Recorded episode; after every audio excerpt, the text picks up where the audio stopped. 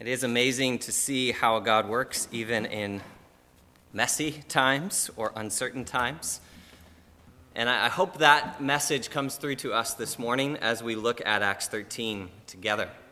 Let me invite you to turn there with me, and we'll, we'll be reading through the first 12 verses of that passage today. Over the past week or two, uh, national sports have come back online. The baseball season, basketball season are underway, for good or for bad. Uh, I know there are a lot of opinions out there. But I have a, a brother in law who is a die-hard Philadelphia 76ers basketball fan. And I've, I've gotten to know his passion for that team over the last few years. And if you had watched one of their games in former seasons when there were actually stands in the fan, uh, stands in the fans, fans in the stands, there's a good chance you would have seen a sign or people wearing a t-shirt at one of those games that said, trust the process. Trust the process. That has been uh, this team's kind of mantra or slogan over the past five years. And it started kind of roughly probably in, in 2013, 2014, when the 76ers hired a new general manager, a guy named Sam Hinkie, to sort of direct the strategy for the future of that team. And Sam Hinkie decided that rather than be kind of a persistently mediocre franchise, that they wanted to build a, kind of an elite team for the future. Which sounds, you know, like what most people would want. But his strategy to do that became controversial and, and pretty unorthodox because early in his tenure, he started taking their very best players and trading them away. And he, he allowed all of this talent to be sent away for future draft picks, for future players in, in the years to come. And his, his thought was after a few seasons of losing, eventually Philadelphia would acquire enough talent that they would be able to, to chase an NBA title. And as predicted, for the first few years, the 76ers were terrible. They were one of the worst teams in the NBA. Everybody laughed at them. They lost, you know, some huge percentage of their games those first few years. And predictably, Sam Hinkie lost his job in the process. But there became this movement among the fans that they needed to trust the process. That became a, a hashtag on social media and on signs and t shirts. Trust the process, meaning if we hang in there, if we, if we keep losing for a season, eventually things are going to right themselves. We're going to have a brighter future. And they even gave uh, the nickname The Process to one of their star young players, Joel Embiid, who's, who's pictured here. He he's, still calls himself The Process because he's a, he's a product of that season in the, the life of this team. And it was, it was the team's way, it was the fan base's way of reminding themselves to look forward optimistically, look forward to the future rather than focusing on sort of their current limitations as a franchise. And finally, last year, things started to look different in Philadelphia. Trusting the process actually gave them a, competitive team, one of the most talented young teams in the NBA, and they got within one shot against the Toronto Raptors of advancing to the NBA Finals. This summer, they're trying to make another playoff run, and we'll see what happens. But at least for now, it seems like that process, that future oriented process, is paying off.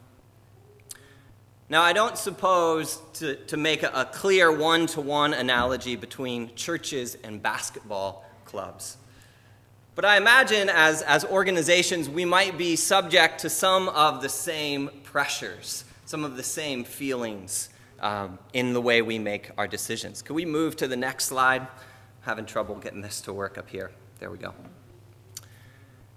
Right, often as, as churches, we too struggle to make investments for the future. We'd, we'd rather maybe stay comfortable, even if that means maybe we're not fully carrying out or living out the mission of our church in the way that we, we know or sense we are supposed to. Right, we sometimes need to be reminded or encouraged to trust the Spirit's process, to trust the vision God has for mission and for our future. And that might mean that we need to be rebuilt or reshaped or reconfigured in new ways. I think we need to ask ourselves what do we desire more deeply? Right? To be comfortable or to see the mission of God advance, to grow, to, to reach new places of maturity, knowing that that will probably be costly to us. Last week, we got to see the start of this community, this church family in Antioch in Acts 11. And we saw how vital a, partnership between Antioch and Jerusalem was for the, the start and the, the birth of that community. It also came back to encourage and bless the community in Jerusalem. This morning, we're going to, to move over chapter 12 and come back to Antioch here at the start of 13. And we're rejoining this, this church in Antioch maybe a, a year or a few years into their, their inception. And already, I think we find an impressive level of maturity among this church body. And in particular, the way they are actively asking, actively trusting the Holy Spirit's process to lead them, to grow them as a worshiping community as, as a people who are sharing life together and who are also always asking what it means to keep moving forward in mission. So if you look at Acts 13, we'll start in verse 1. Let me pray for us this morning. Lord, I thank you that the future of your church, the future of your kingdom, is not an uncertain one.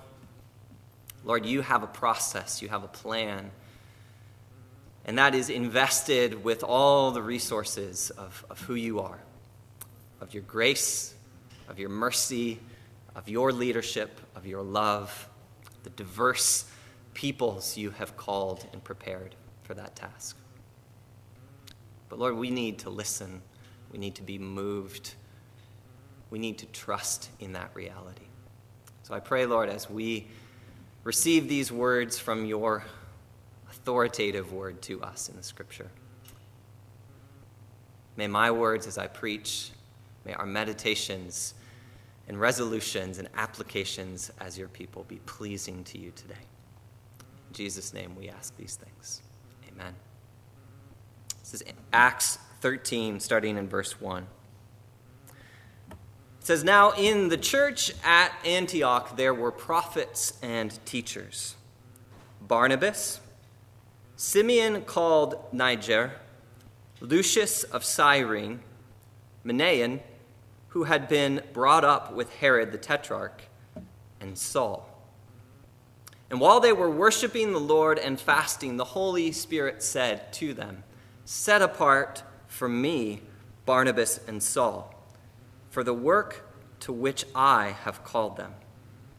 So after they had fasted and prayed, they placed their hands on them and they sent them off.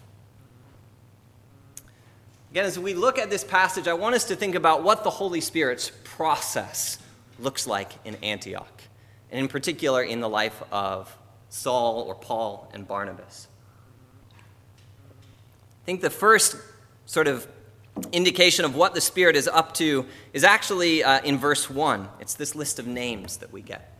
And we might just kind of read through that and go, okay, that's, that's good background information.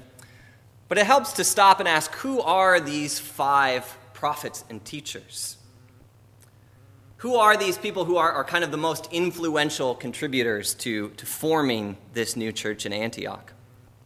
And what's incredible to me about this list is that none of these five leaders are actually from the same place. None of them have a common past or background with one another. Probably because Antioch is such a cosmopolitan city, all five of these leaders are actually transplants. None of them are from Antioch in the first place. We know that Barnabas hails from the island of Cyprus across the Mediterranean.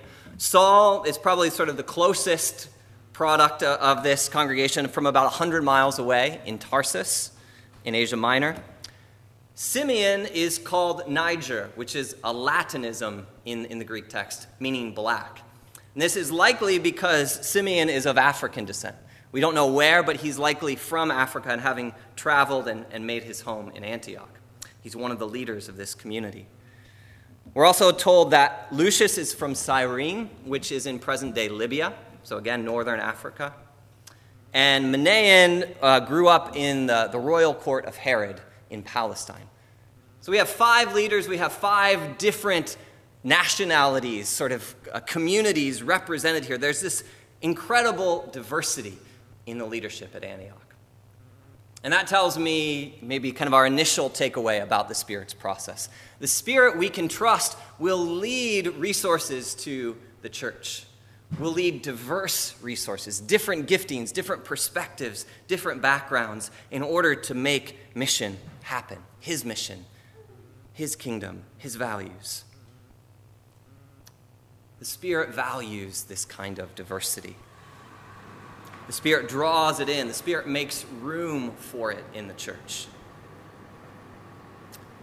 And we can, we can trust the Spirit to sort of assemble these pieces for us.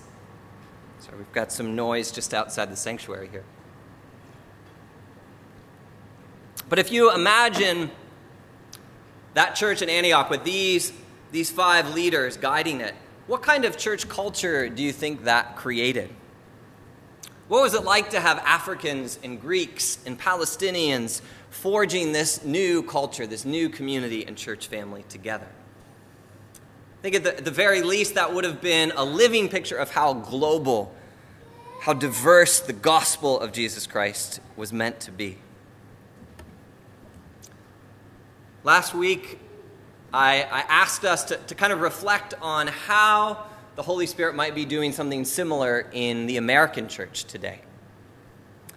How, how we may need new leaders, new voices, new perspectives to lead us in mission. We need those diverse backgrounds. And it's not something we have to go looking for ourselves. The, the Spirit is faithful to do this work, to draw in these voices and leaders, but, but we have to trust that process. We have to be sensitive. We have to listen to what the Spirit is doing to renew and equip the church today. So, the Spirit's process is drawing this incredible diversity of leaders into Antioch. Yet, one of the, the most striking things in this passage is just as this incredible team is assembled right? At the end of chapter 12, we're told that Barnabas and Saul, they went back to Jerusalem to take this gift. They returned back to Antioch. And I'm sure there's this excitement. We've got these incredible leaders, these new things are happening, the community is growing. And then here at the start of chapter 13, they come together to worship and to pray. And what does the Holy Spirit say to them? But he says, I want you to give away some of those resources, some of those voices, some of the incredible assets that I have gathered in your church body.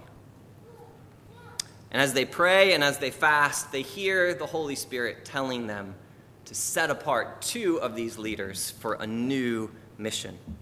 It says, Set apart for me Barnabas and Saul for the work to which I have called them. Right? Not just whatever you want them to do or whatever you feel comfortable with, but with with the, the work I am increasingly desiring to do. And so, Antioch, incredibly, this young community that could have said, no, no, no, we need these resources here. This is too important. They're too significant to the, the young life of this church. Instead, Antioch willingly gives away these leaders. They put their hands on them, they bless them, and they send them out. Right? It's like the 76ers trading away their star players but believing there's, there's something better coming in the future. Often, I think the mission of God, the, the mission God has for His church to grow us, might initially feel like our loss, might initially feel disruptive, like we're giving things away. But I think the future of mission requires investment, requires sacrifice, requires change in the present. We need to make changes and allow the Spirit to reorganize us now so that we can get to that place in the future of mission. We need to notice then together what might the Spirit be doing here? What might the Spirit be doing in Jericho or in this, this time, in this place, to help configure us for the future? As I thought about that this, this week and over this summer, I think we all have felt like we are, we're spending a lot of energy and thought and time right now trying to adapt as a church, trying to recover some new sense of normal. How do we, how do we kind of weather this pandemic and this season of being all over the place? And there, there have honestly been days in the past month or so where I, have been kind of just burnt out or discouraged, right? I feel like we're doing church in isolation or behind computer screens. And I long for a day not just where we're adapting or we're not just looking for the day when COVID 19 finally goes away. I have days where my prayer is, Lord, how can we, even in this season, be moving forward in mission? How can we be encouraged? How can community actually happen in, in better and, powerful ways, even despite all this disruption? One of the, the persons I've had a chance to dialogue with that, that thought in mind over the past few months is Phil Korovu. And many of you might remember back in the spring, right? The, the same weekend that we began practicing uh, sort of sheltering in place, right? And we had to cancel our service. That same weekend, we started a new Sunday school class on missional community. And Phil uh, had volunteered to lead us through that study, which moved on to Zoom because of our situation. But, but the idea behind these missional communities, right, is that in these smaller pockets, in groups of, of 5 or 10 or 15 people, in our neighborhoods, in the places that we live and share life, that there's an opportunity to, to not only get to know one another more deeply, but to open up and, and to do mission and to reach out and to bring people we love in our community into those spaces. And so, Phil and I both share this conviction together that, that what happens in big church, what happens when we come together on a Sunday morning in, in a sanctuary, isn't the sum total of discipleship and mission. There have to be other places where we are digging deeper and we're reproducing mission and, and community, and we're, we're doing the work of di- discipleship more directly. So I was wondering with Phil, what if this season of disruption might be releasing us from some of those big church habits, right? The, the things we come to depend on. It might be reordering us, reorganizing, releasing new habits that we could be more intentional in those, those discipling, missional, community kinds of relationships. So I wanted to have Phil come and share with us. This Sunday seemed like a good fit, but unfortunately, Phil was going camping this, this week. He had some time off. His family wanted to get away, but graciously, he agreed to let me come meet with him at the lake. And we got to talk for a few minutes about these ideas. So I want to share that conversation with you now for a few minutes. So, Phil, it's good to be here at the campsite, getting a little smoke in the eyes. Feels nice. um, but I wanted to talk to you about missional church. I know back in the spring you helped lead our Sunday school class uh, through a Mike Breen book. Uh, Mike Breen's a, a, person who thinks a lot about mission in the church, um, church planting, and other things. But we talked a lot about what that might look like at Jericho. Um, so I'm curious, as someone who's thought a lot about church and mission, we're talking about that in Acts. What do you see in this passage this morning, um, Acts 13, that um, you know, this church in Antioch that's just starting out, how do you see kind of the, the practice of mission and community and things happening there in, in that church? Yeah. Um, so I think that the when I looked over that verse, the, the thing that kind of jumped out at me was um, that church is working together in a pretty tight knit group. I mean, they're seeking God together. Seems to me like they're doing it pretty intensely. I think there's a lot of time together. Yeah. Um, it said they were fasting. Um, and um, so they're they're seeking God together. They're investing in the relationships with each other while doing that because they're together. Yeah. Um, and then they're also, and from that, God, the Holy Spirit works through that. Um, so, and, and, another neat little thing is that that verse says that there were prophets and teachers in the group. So God has kind of equipped the group, um, but that equipment works within a group because you're not really, if you're not connected to that, you may not benefit from the things the teachers are teaching and the prophets are hearing. Yeah. But I think the fact that they are, um, the way they're seeking God together as a, as a, really, they look a lot like a family would probably, uh, or an extended spiritual family would. Yeah. Um, I think looks a lot like what we talked about in the class. Yeah. Um, and then, so they invested upwards. We talked about the three dimensions in our class. So the three dimensions we talked about are the upward dimension, the pursuit of God, Uh, the inward dimension, uh, that's where believers interact together, and then the outward dimension is the dimension towards mission. And so, fr- what we see in that is they pursued God, the upward dimension, together, um, and, and, thereby invested in each other. Then mission came out of that. Um, so. Yeah.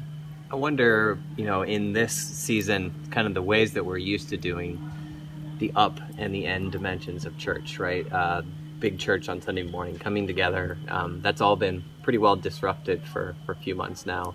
Um, how do you think this particular season might actually afford us an opportunity uh, to recover, to more deeply explore um, these these pockets of missional community yeah. in a new way at JCC? Um, I, I, mean, I think it's really interesting that the the I think it was the week we were supposed to launch the class the Same class week. on yeah. missional communities. Uh, we had to cancel because of the pandemic. So the timing was unbelievable.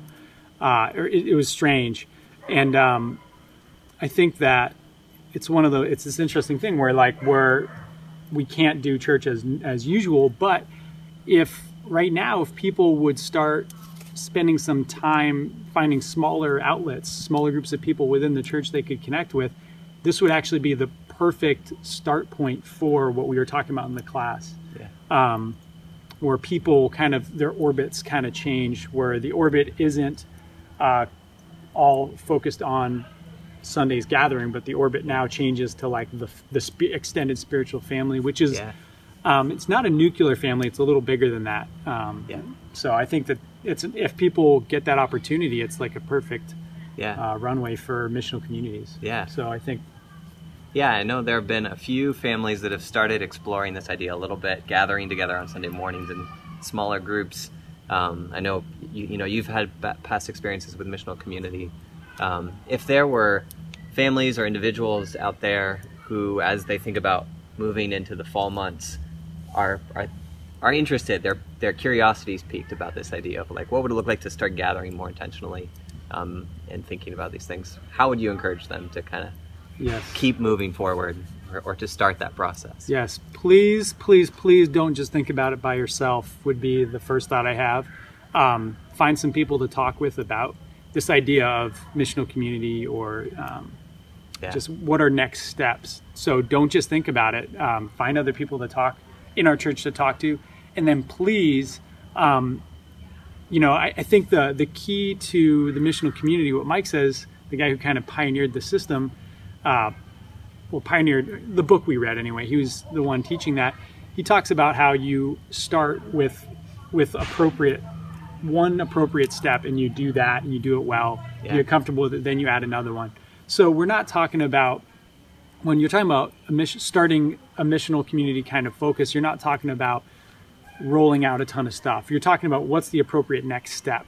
So um, I would say, you know, let's let's find anyone who's interested. Let's talk about what are appropriate next steps.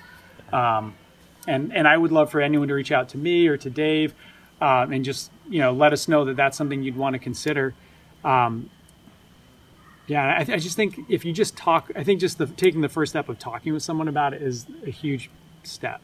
Yeah. So, um, and then, yeah, um, I think another th- thought I've had through this whole process is, you know, it, just in thinking about a mission of community, the I think the thought comes up, well, what is it? Is it some weird thing?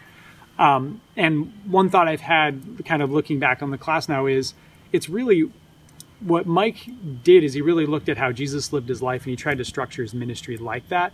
So I would say that a missional community, it's maybe it sounds weird, it's like a new term, but it's I think that what it is is just um, ordering your life like Jesus ordered his life. That's what we're hoping for. And so um, to maybe not think of it as like a um, as like a ministry tactic, but rather uh, a way to live like Jesus, I think is um, a helpful way to think about missional communities. And I think also it makes it less intimidating um, and less foreign and strange. It's like, um, yeah.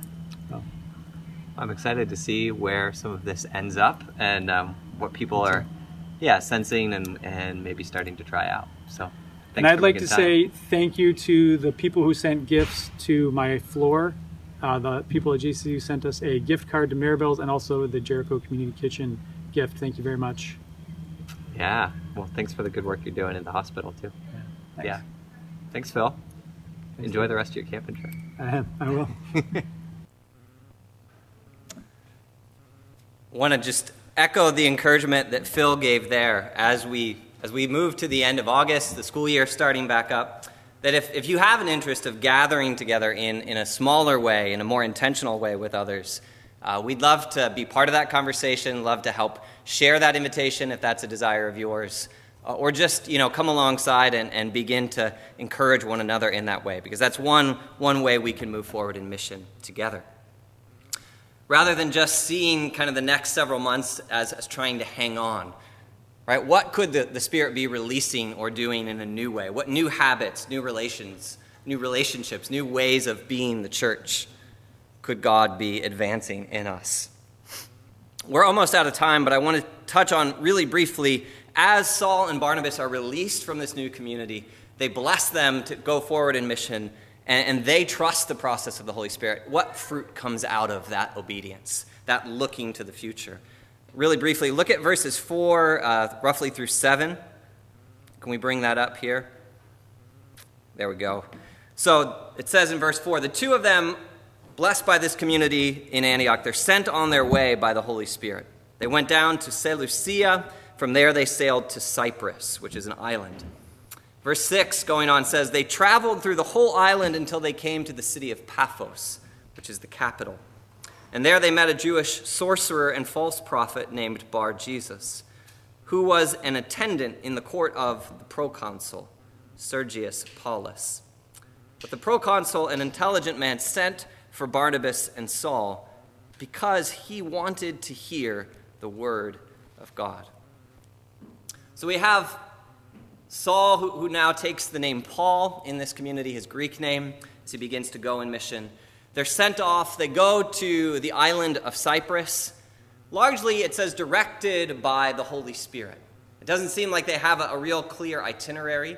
We do know that Barnabas is from that place, so he, he likely has a desire to see the gospel take root. Likely, he's been praying for this community in Cyprus for, for many years as he's come to follow Jesus.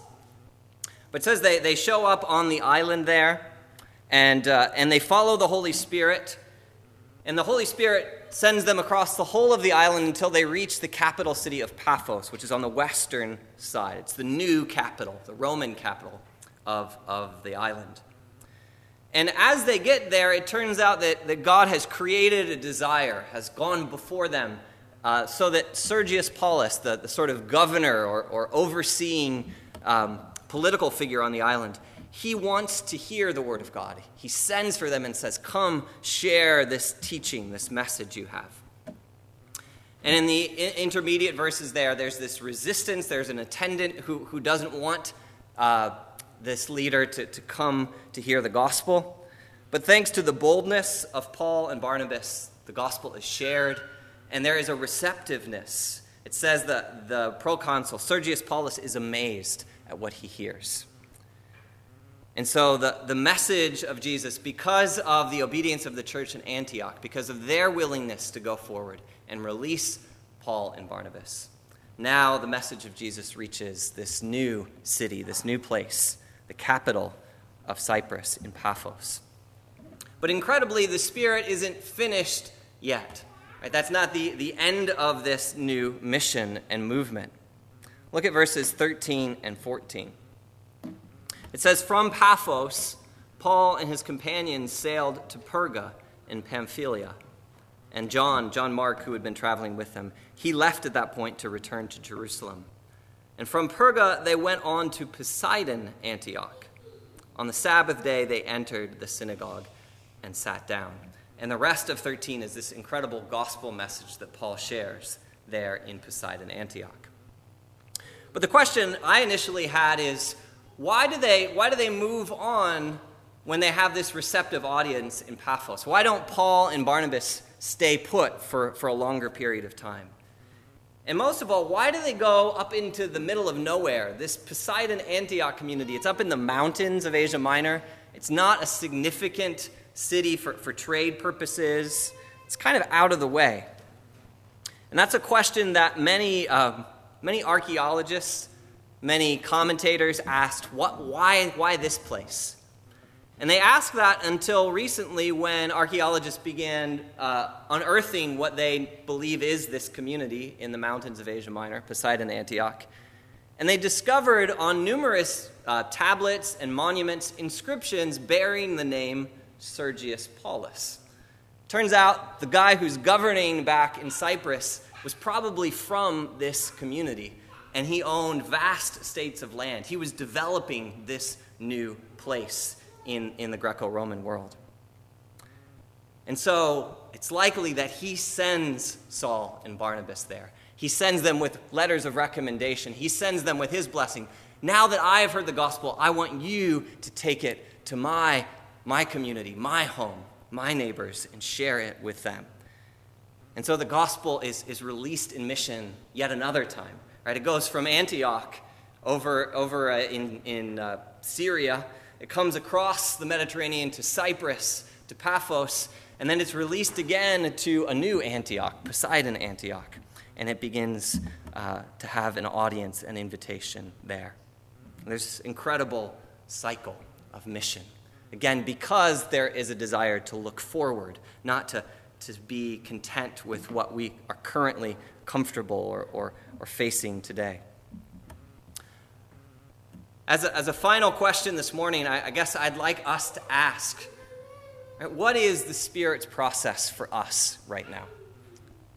Right?